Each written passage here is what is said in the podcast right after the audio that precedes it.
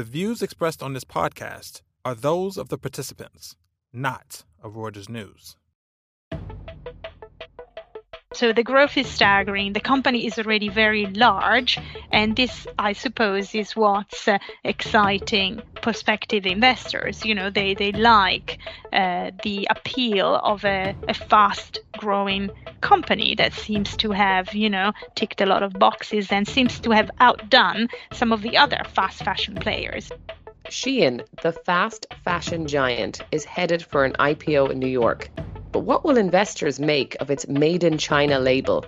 And will they care about the environmental risks from a company that sells throwaway garments for $5? Stay tuned to find out more on this week's Viewsroom. Welcome back to the Viewsroom, a podcast from Reuters Breakingviews, where columnists from around the world talk about the big stories of the week. I'm your host, Aimee Donnellan, coming to you from London. Shein, the fast fashion retailer, is preparing for a stock market listing in New York. Anita Ramaswamy is here to co host this week's episode of The Viewsroom. We are delighted to be joined by two of the columnists that have been writing an awful lot about this company. Lisa Jucca, who is the Europe business editor for Breakingviews, and for his debut, Anshuman Mandega, who is a columnist in Asia that has also been looking at this story an awful lot.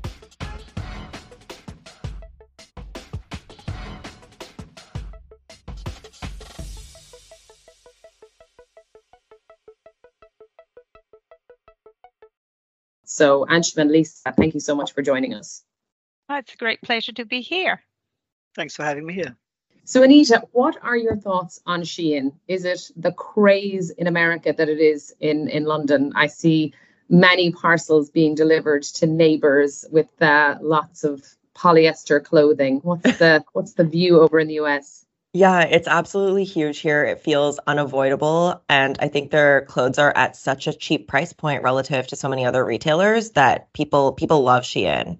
They have the app, they're ordering, you know, 10 or more items at once. It's it, it's really a huge craze here too. So Anshuman, I mean, as as as Anita and I were saying, we all have a, a lot of people have a vague idea of this company, but I just wondered if you might be able to tell our listeners I mean, they they will have seen it, but how how did Shein start, and why is it having such an impact on the fast fashion industry?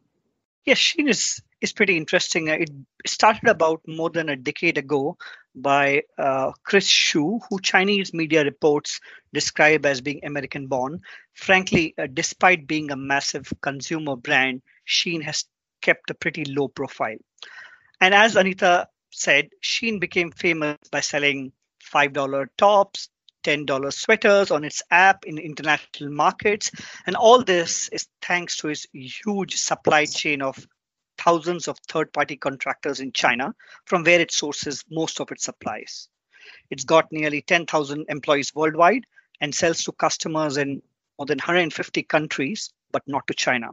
So I would I would say the affordability and the ease at which the items could be returned and the new number of designs. It claims to churn out about 6000 new designs each day. That's wow. a big plus point for consumers yeah, that's that's a lot of items. Um, Anshuman, you mentioned the founder being U.S. born and how they don't sell in China. So I'm curious to hear more about the identity issue that Shein is having. I mean, given that it was founded in China, it sources its goods from China, and it's trying to present itself really as a global company on the global stage. How is that effort going? So it is a Chinese company founded. It is founded in China, but the company doesn't want to talk about it as a made in China label. Its founder, Chris Xu, moved to Singapore a few years ago and also moved the company's headquarters to this place, just like other Chinese firms such as TikTok have done. This is to shake off the made in China brand. But and its explosive growth has also helped Shein get the backing of some of the world's biggest investors like Sequoia, Sequoia Capital, General Atlantic, Mubadala. So it gives an aura of a global company. It's also setting up manufacturing hubs in Mexico, Brazil, and recently formed a tie up with Reliance Industry, India's biggest business group. So it's trying to give this impression to consumers that it is a global company, and it is, but because it doesn't doesn't supply to China, it is not. It doesn't call itself a Chinese company. Basically, that's that's that's the that's a big uh, big thing with Shein. Okay, and and Lisa, I mean, we, you and I, I mean, Lisa, you cover many different companies, but you and I often talk about luxury and fast fashion. I mean, the the valuation that is being talked about at this company is ninety billion dollars. Um, so if you think about H and M, it's about a twenty billion dollar company that has been around for decades. Um, how is how is Shein commanding such evaluation? How is it being compared? So obviously, I mean, they haven't yet published uh, uh, fully detailed figures, but you know, from what they've said and also from some of the analysts, um, you know, estimates, I mean, we can uh, probably say that you know their their sales were in the region of uh, uh, 33 billion in 2023, with um, with profits Mm, I mean, probably above 3 billion. And again, these are estimates.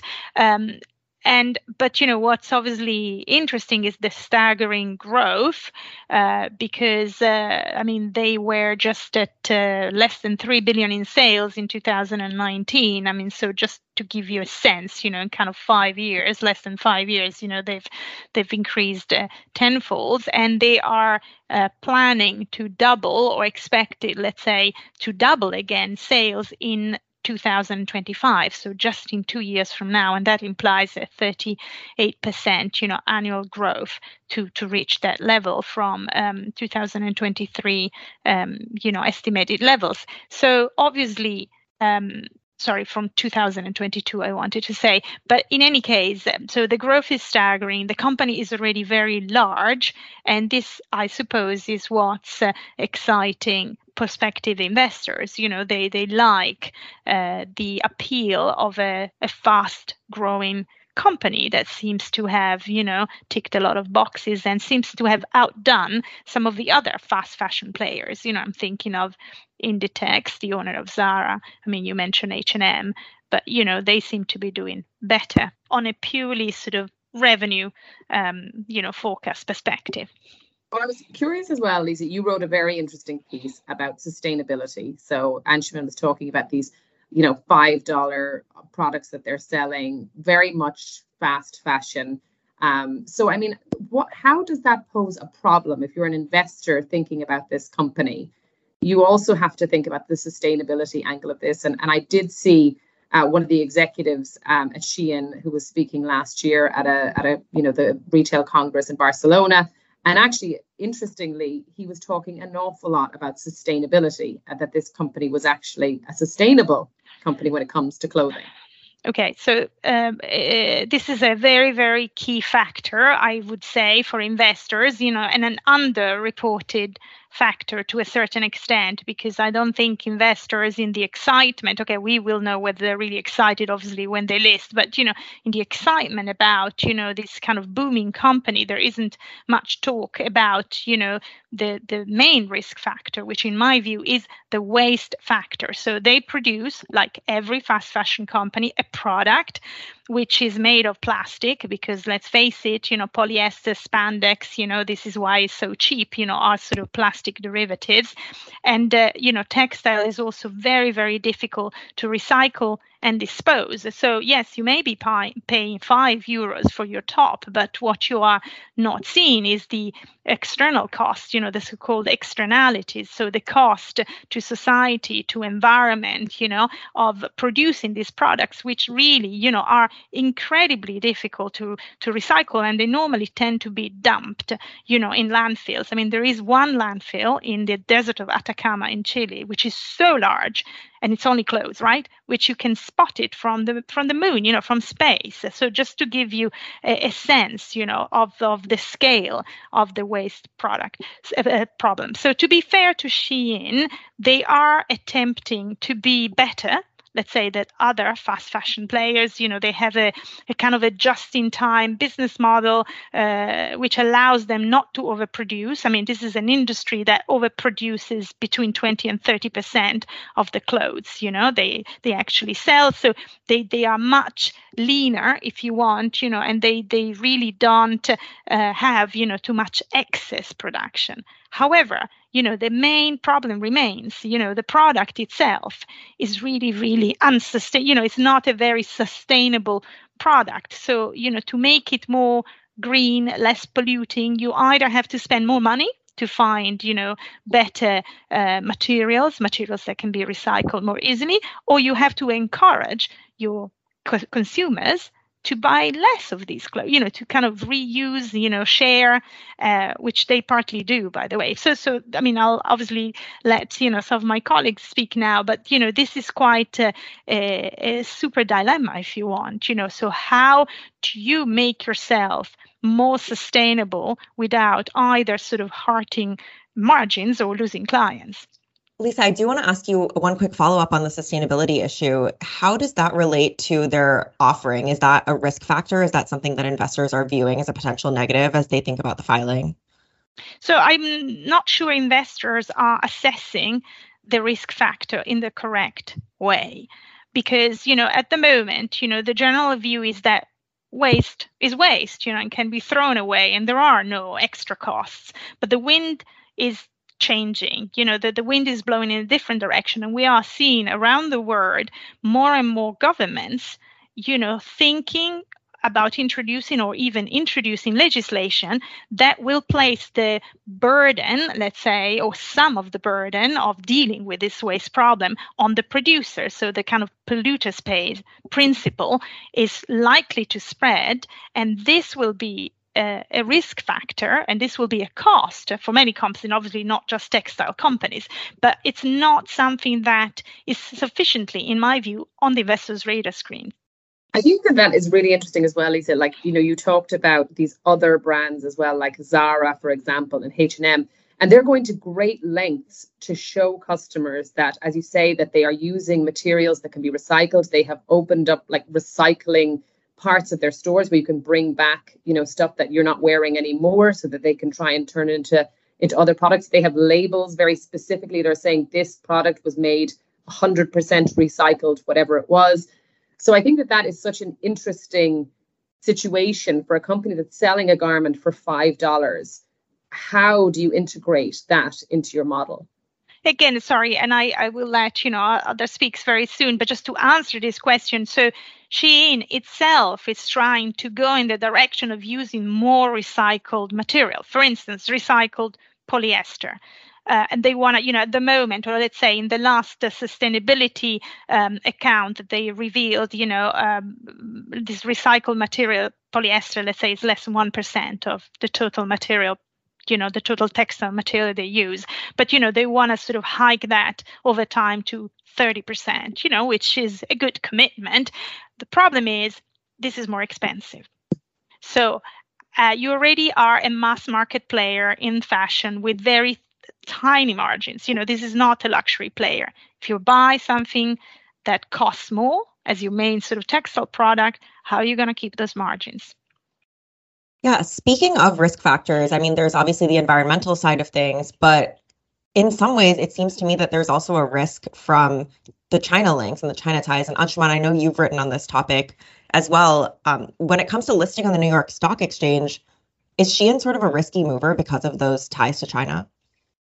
Shein has been trying to list in the US market for many years now, and it's faced problems. I mean, going public in the world's biggest stock market will be a big victory for Shein. It's trying to it's trying to be seen as uh, viewed as a global company and this this will be important for them but concerns over esg its china origins its massive data trove they don't necessarily lend themselves to easy approval by us regulators and lawmakers at the same time, uh, Shein has a very large supply chain in China. So Shein has sought approval from from the Chinese stock market regulator before it lists in the US. And that's a big challenge. It is taking much more time than market uh, analysts had expected. And we have seen before that China has timed the efforts of ride sharing apps like Didi when it tried to list in the US. So the made in China label isn't something that Shein can easily get rid of. Plus, at the same time, increased scrutiny by US lawmakers and the regulators mean that it's going to be a pretty long, uh, long innings for Shein before it can get a listing in the US.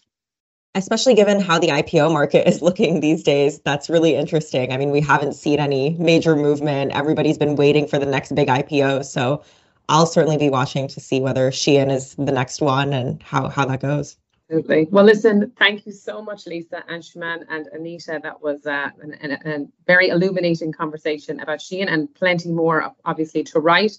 So, uh, yes, we look forward to seeing it from you all. Thank you both. Thanks. Thanks for tuning in. This podcast was produced by Oliver Taslic in London. Subscribe to The Viewsroom and our sister podcast, The Exchange, on Apple Podcasts, Spotify, or wherever you like to listen. Catch up with our latest views and much more on breakingviews.com and on X, where our handle is at breakingviews.